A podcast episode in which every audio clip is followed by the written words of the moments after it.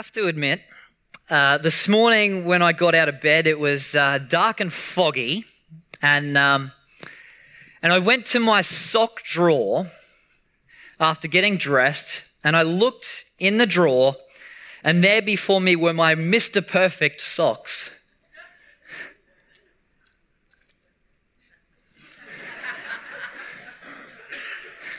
And so I've decided to wear my Alaskan bear socks instead today.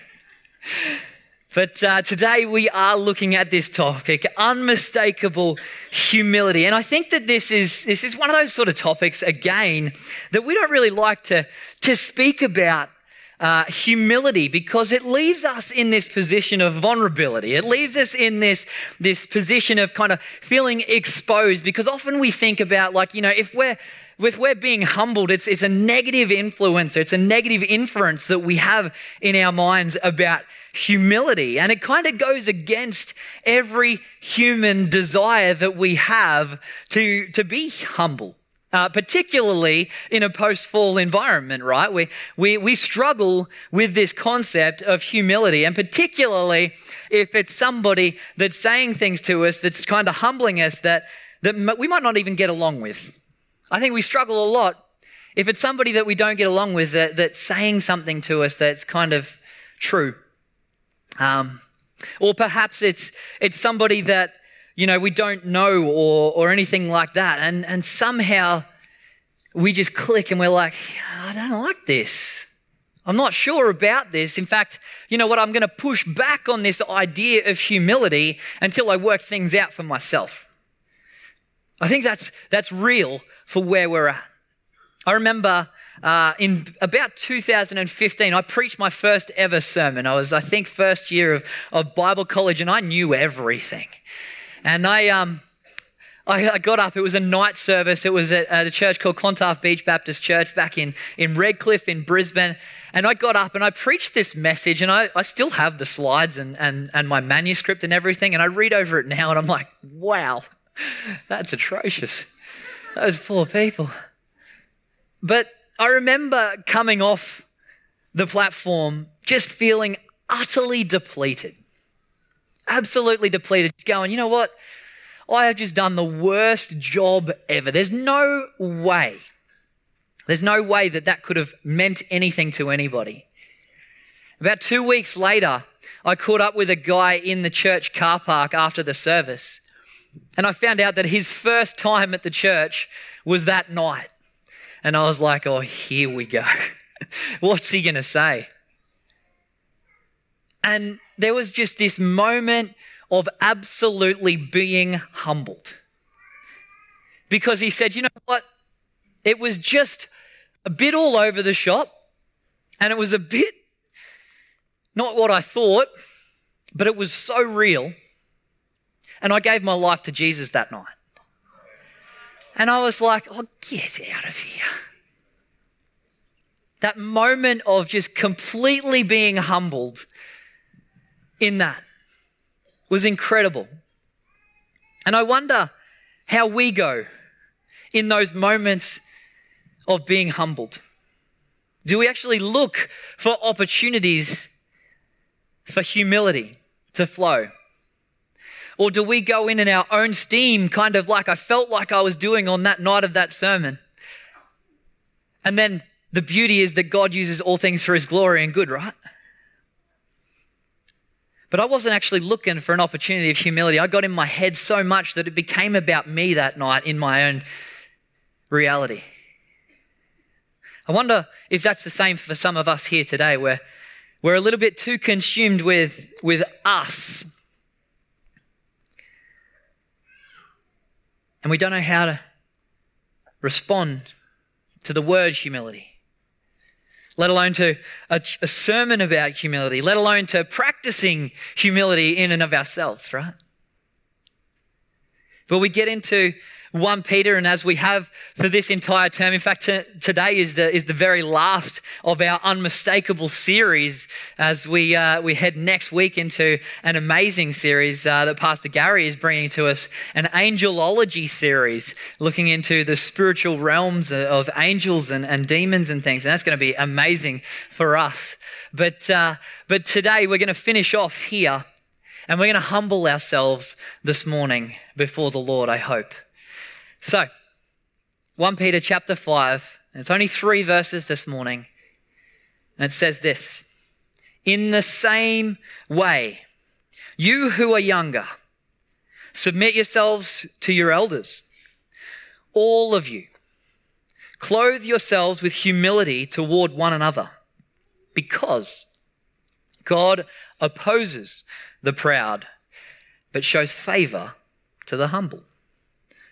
Humble yourselves, therefore, under God's mighty hand, that he may lift you up in due time.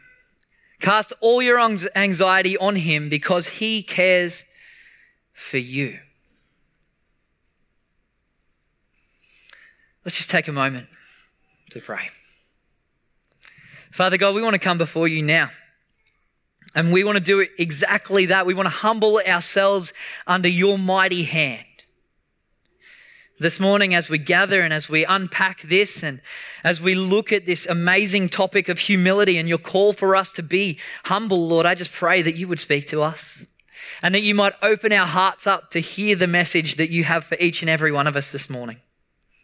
Father, this morning, would there be less of me and more of you? Would there be less of us and more of you? And Father, would you minister to us by your Holy Spirit's leading this morning?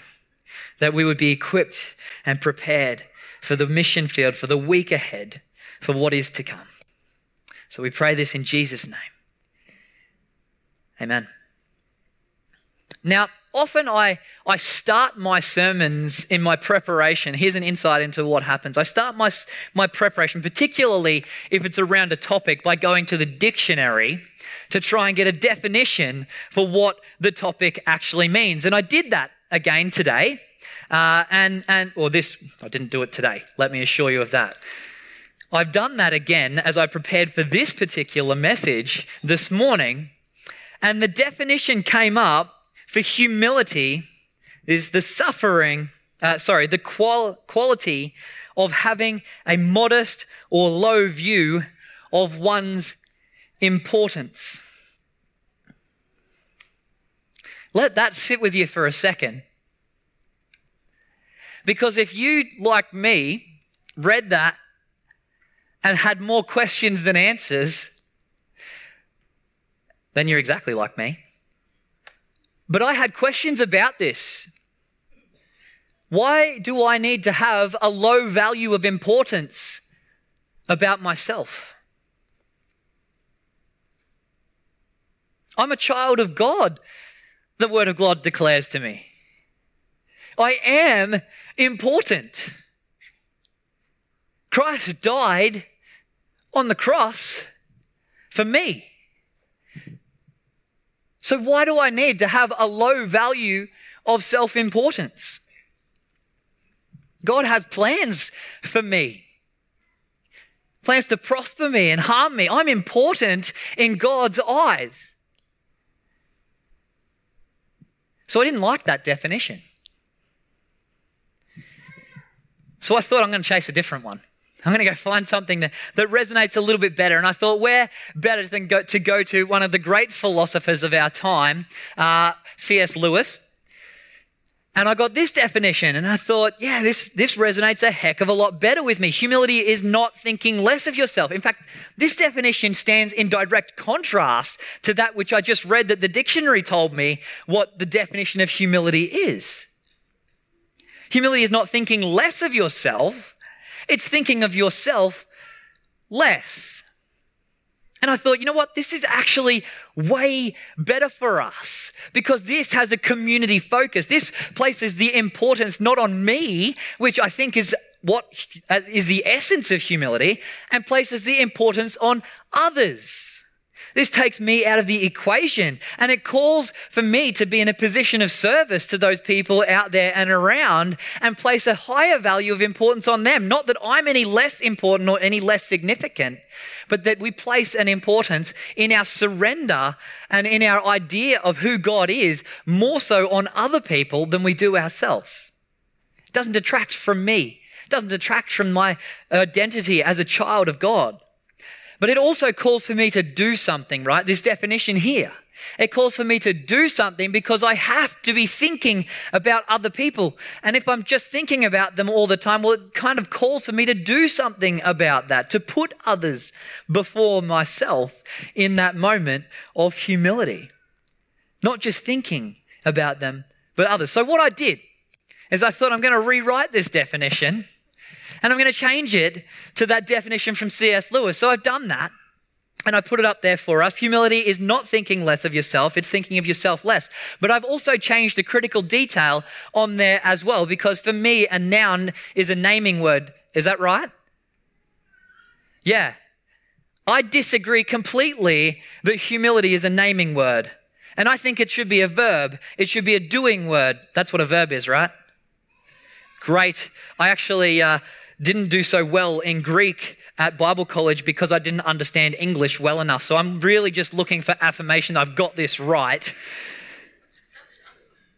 But this is what humility calls for us to do. It's something that we can't just think about. It's something we can't just put a title or a label on. It's something that we're called to demonstrate and to do in our reality. It's placing others above ourselves, not thinking less of ourselves, and calling us to do something about that. Is that okay? Can we, can we use that as like our baseline as a definition for this morning rather than the one that thinks I'm less important? Cool. Good. I just needed to get us sorted on the right track for that first. And I needed to sort out the internet, actually. That's what we needed to do. Humility, right? Jeepers. But this points to a problem. It points to a problem because our human definition says one thing and our reality kind of says something completely different. And I think that's, that's real for us when it comes to humility. You see, humanity struggles with this concept of humility because they almost oppose each other in nature. You see, humanity puts self first, that it is all about me. Whereas humility puts others first. And it says, I'm not, I'm not less, but I'm going to make you more. Humanity defends itself at all costs. In fact, it kind of pushes other people downwards to create a pile so we can be the king of the hill, right? Humility defends others. It lifts them up. It speaks to pulling people out of unjust situations. It speaks to adding value to life. Humanity is all about sacrificing others. Humility is about sacrificing myself to build up others. Can you see the differences? Humanity covers up their failures because they don't want to look bad. Humility admits mistakes as an opportunity for growth and development. Humanity works in isolation. Humility works in community. Humanity gives us a restless life, but humility gives us a peace and a contentment as we work together towards something greater, far greater than ourselves. Humanity never forgets. But humility says, I forgive. Humanity will win arguments, and humility will win people. Humanity knows best. Humility knows Jesus. See, we have this problem where we live in a world where we, in our humanness, have all of these innate desires to develop ourselves. And we have a focus and, you know, we point to others, but there's all these fingers that are going, hang on, about, it's about me. There's three fingers to me and one to you. Humility just surrenders everything and builds other people up. That is what it is about. It's not thinking less of yourself, it's thinking of yourself less. It's a doing word to promote others, to promote community. It says we're better together. If we work through things and I humble myself and elevate you, I will be elevated with you. This is the problem that we face. And I have a solution. Doesn't end there. I have a solution for us this morning. And we're not going to like it because it starts with submission. It starts with submission. Submit yourself to your elders. This gives us a picture of this posture of surrender. This posture of learning that other people can actually add value to us. That we can listen and learn and observe, and we can come before people who may know more about the spiritual realm, about life, and learn from them. This, this posture says that others may know more. This posture doesn't say, I'm any less. It says that there's others out there that know a bit more. And if we posture ourselves in submission, we'll find ourselves actually working together in community, building each other up. You know what the definition of insanity is? Doing the same thing over and over again and expecting a different result. It'd be like us going every different week when there's a new car that comes out, going, hang on a second, we've got to redesign the wheel, guys. Let's get somebody else in here to make a wheel. The wheel has already been made. All we've got to do is fit it to that car and know that it's going to help us as we move forward. There are people out there that can help us move forward in our relationship if we would humble ourselves and submit ourselves in a learning posture to those around us, to those who know spiritually better than we do. That's why we're called here to submit ourselves to elders. But why? Why would you do that? Well, we get a little bit of insight here in 1 Peter 5 2 to 4. It says, Be shepherds of God's flock that is under your care, watching over them, not because you must, but because you are willing, as God wants you to be not pursuing dishonest gain, but eager to serve, not lording it over those who entrusted to you, but being examples of the flock. I have a guy back in Brisbane that I talk to quite regularly. His name is Alan. Alan's 83 years old. He was a cattleman all of his life. He's got a lot of bumps and bruises. He, he uh, rolled a truck and crushed half of his body, so he's fairly immobile. But I used to go down to his house every week and have breakfast with him just to listen to the stories and how God moved in his life, to go through such tragedy and come out there with a faith like the strongest person that I've ever seen to sit before somebody who had age on their side and to listen. That is one of the most amazing things, and I have learnt so much just by keeping my mouth shut for those moments when I catch up with him and actually listening to the wisdom that comes. His example is amazing before me and encourages me daily in what I do. He'll, when I call him, he's like, I've been praying for you every day. And I believe that. Submit ourselves to our elders. And of course, in this respect, it doesn't just talk about people with age, right? This is a spiritual maturity and a spiritual authority element to this.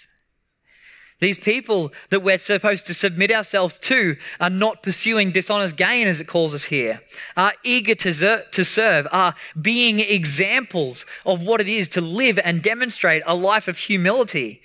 And that's why it says in verses five to seven, in the same way as these elders, look to the elders as an example, look to these people as a way that you can see humility demonstrated and then exercise that as you do. Think not less of yourself, but think of others more. This is the example that we're called to here. And then we move on in this. In verse 5, at the back half of verse 5, all of you, that's us, right?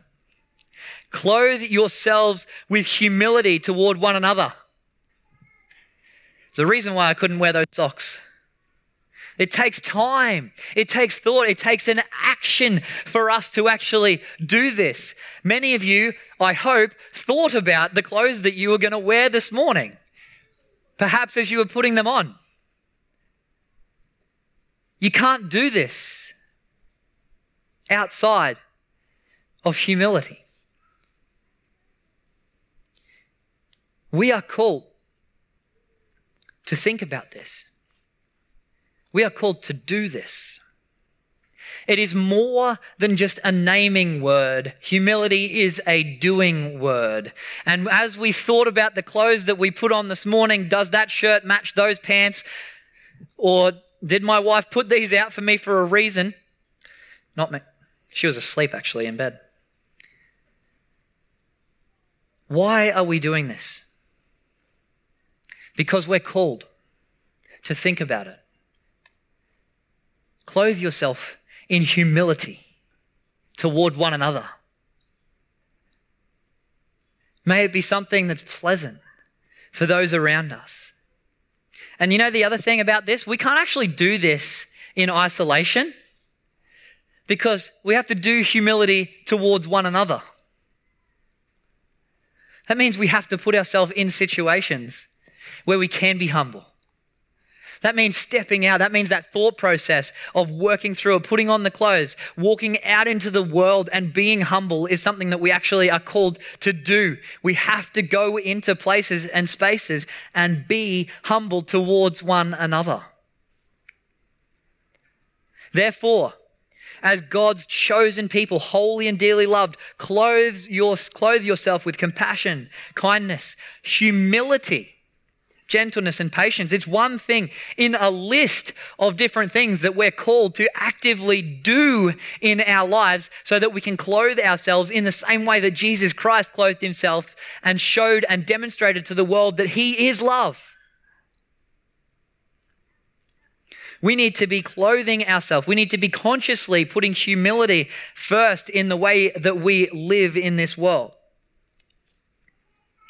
If we want to be Christ like, we have to do this. Otherwise, well, God appro- opposes the proud because the opposite of humility is pride.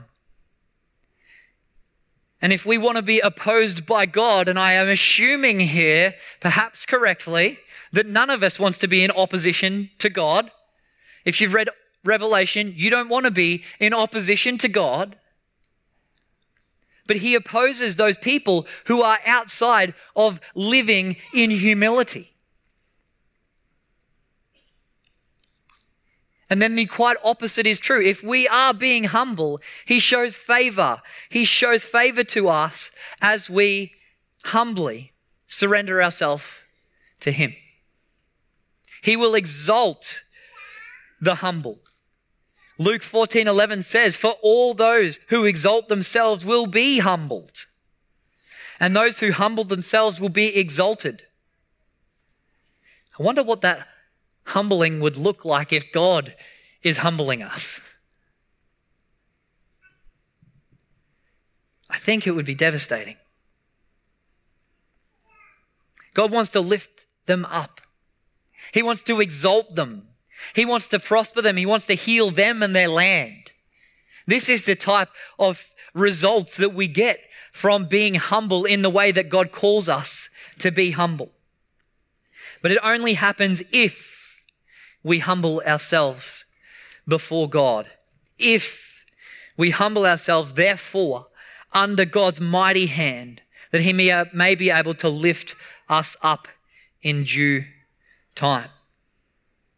We hear it here, and we hear it in James as well, chapter 4, verse 10. Verse 10 Humble yourselves before the Lord, and He will lift you up. Now, this sounds great. We kind of get an understanding. We've got ourselves a definition. We've seen some context around how this can be applied. We're, we're feeling like we're called. But what are actually the benefits of being humble? Because I th- kind of think, yeah, sometimes we can listen to something, but if it doesn't benefit us, this is kind of another human problem, right? If it doesn't benefit us, then we're less likely to do something about us, about it. Well, let me give you some. God hears the humble. Says this in 2 Chronicles 34. Because your heart was responsive and you humbled yourself before God when you heard that he spoke against this place and its people. And because you humbled yourself before me and tore your robes and wept in my presence, I have heard you, declares the Lord if we come before the Lord, if we were to do humility, if we submit to God and come forward to Him, He will hear us, declares the Lord. And I think that's a great benefit, right? We want our prayers to be heard. We want to be heard by God. What about this one? Well, God leads and teaches the humble. He guides the humble in what is right and teaches them his way. If we declare that we are a Christian in this place, a follower of Jesus, this is our ultimate goal that we would know Jesus, that we would be more like Jesus day in, day out, right? If we start with humility, if we put ourselves before God, He will hear us and He will teach us what it is to be more like Him. starts to get compelling, right? God leads and teaches the humble. And then God sustains the humble as well. The Lord sustains the humble, but casts the wicked to the ground. He sustains us. He gives us the strength, the desire, the drive to be able to execute His will, His will when we hear, uh, when He, when we're in step with Him, when we humble ourselves, He hears us. He teaches us. He sustains us into what it is that He calls us into. And then get this right. He crowns us in victory. Wow. We all want victory. We all want to hear those words, well done, good and faithful servant. For the Lord takes delight in his people. He crowns the humble with victory. Psalm 149. What an amazing promise that we have. But God also does this amazing thing. And I can't help because this is one of my prayers regularly. God, give me wisdom to be able to lead your people. God gives wisdom to the humble. When pride comes, then comes disgrace. But with humility comes wisdom. There's a lot of benefit here for us. He hears us. He wants us to be in relationship with Him. He leads us and teaches us to be more like Him, to live out the way that He would call us to live, so that we can do, do those good works that He's prepared in advance for us. He sustains us into those things. He gives us the ability to see victory because the crown is His and He's already won victory, and He gives that to us. And then he gives us wisdom as is required so that his kingdom would come and his will would be done on earth as it is in heaven. I think these are great, great benefits to living a life of humility. I wonder if you can think of a, an example of someone who demonstrated all of these things.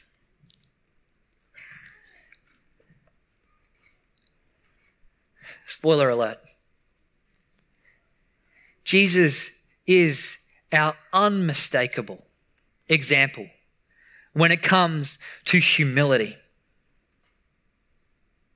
If you look at his ministry, his context, his context, and everything he did for his three years, it was all about humility. If we look at our definition of what humility is, it's not thinking less of ourselves, it's thinking of ourselves less. Jesus exemplified that in human form. For it tells us in Mark 10, verse 45, for even the Son of Man did not come to be served, but to serve and to give his life as a ransom for many. Everything that Jesus did came to serve others. And we get this amazing picture in Philippians chapter 2, verses 1 to 11, of the amazing humility and servanthood of Jesus.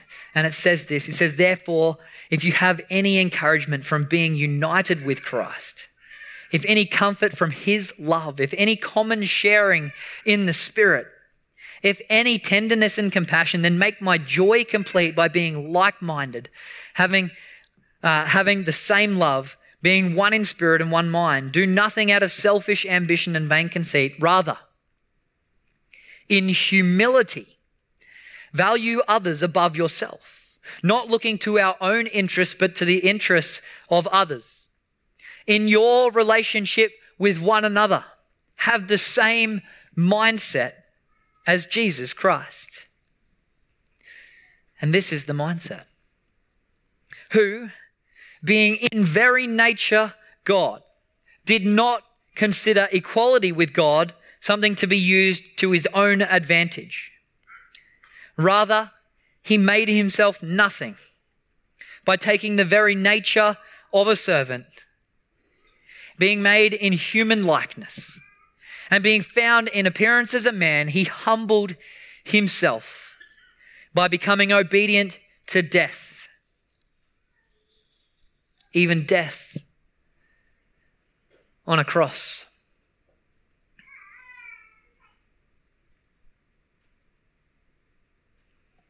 When you look at humility and the example that Jesus left of humility, that in every moment of his life, including his death and his resurrection, and his time until ascension, and you look at that through the lens of humility, you can see that everything, everything was done for you.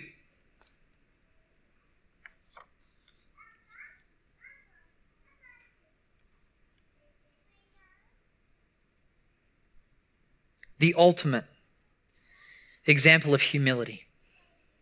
Jesus didn't think any less of himself. He knew he was God. But he thought more of others. For God so loved the world that he gave his one and only Son, that whoever believes in him will not perish, but have everlasting life. That's you. That's me. That's my God's example of humility. How do you go with that? That moment in the garden, right? My Father, if it is possible, may this cup be taken from me. May this burden of sin be taken from me. May this death that is so desperately needed for humanity to sin be taken. But not as I will, but as you will. Father, I'm going to humbly surrender everything to you.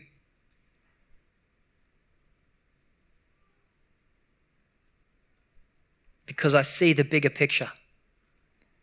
Because they need it. Because I need it. Because we need it.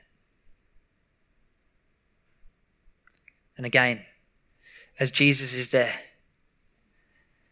on the cross, he says, Father, forgive them,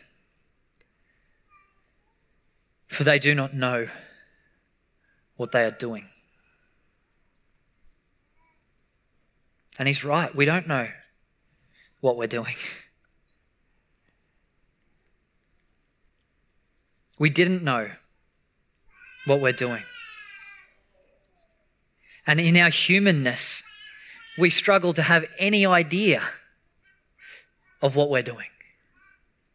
But if we would come humbly before God, recognize our position is important,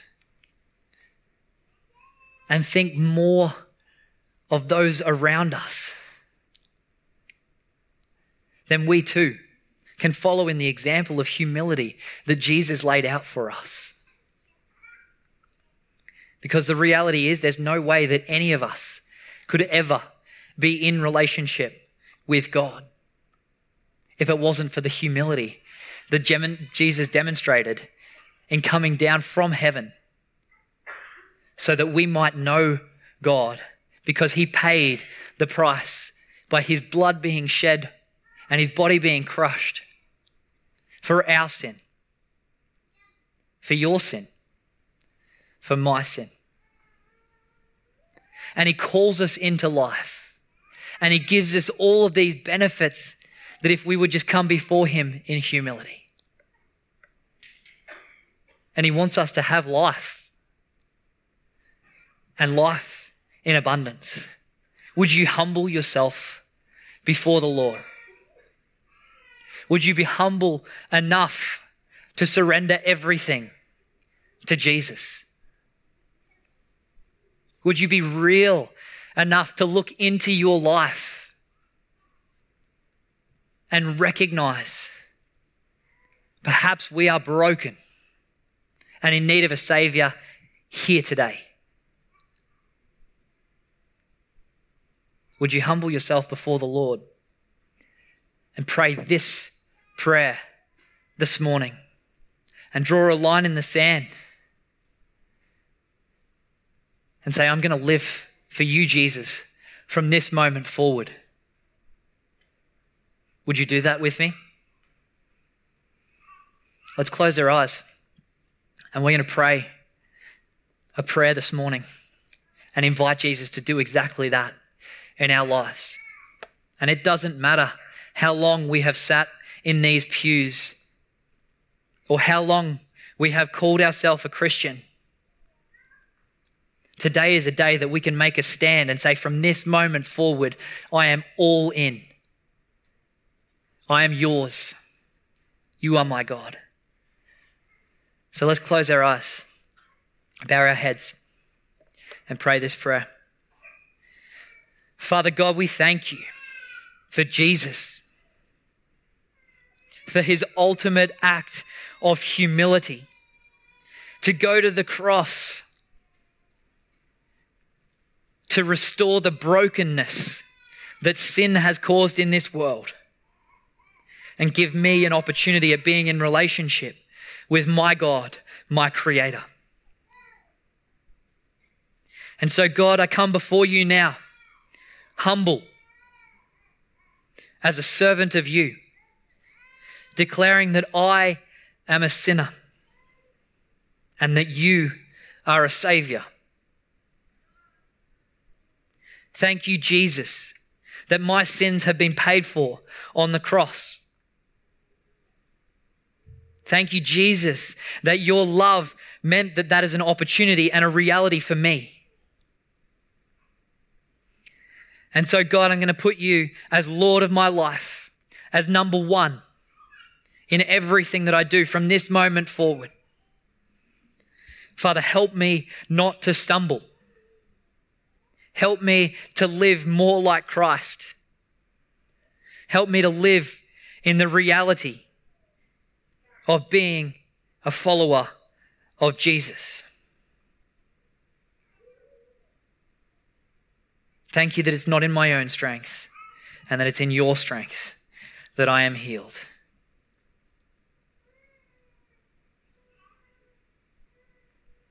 Pray this in Jesus' name.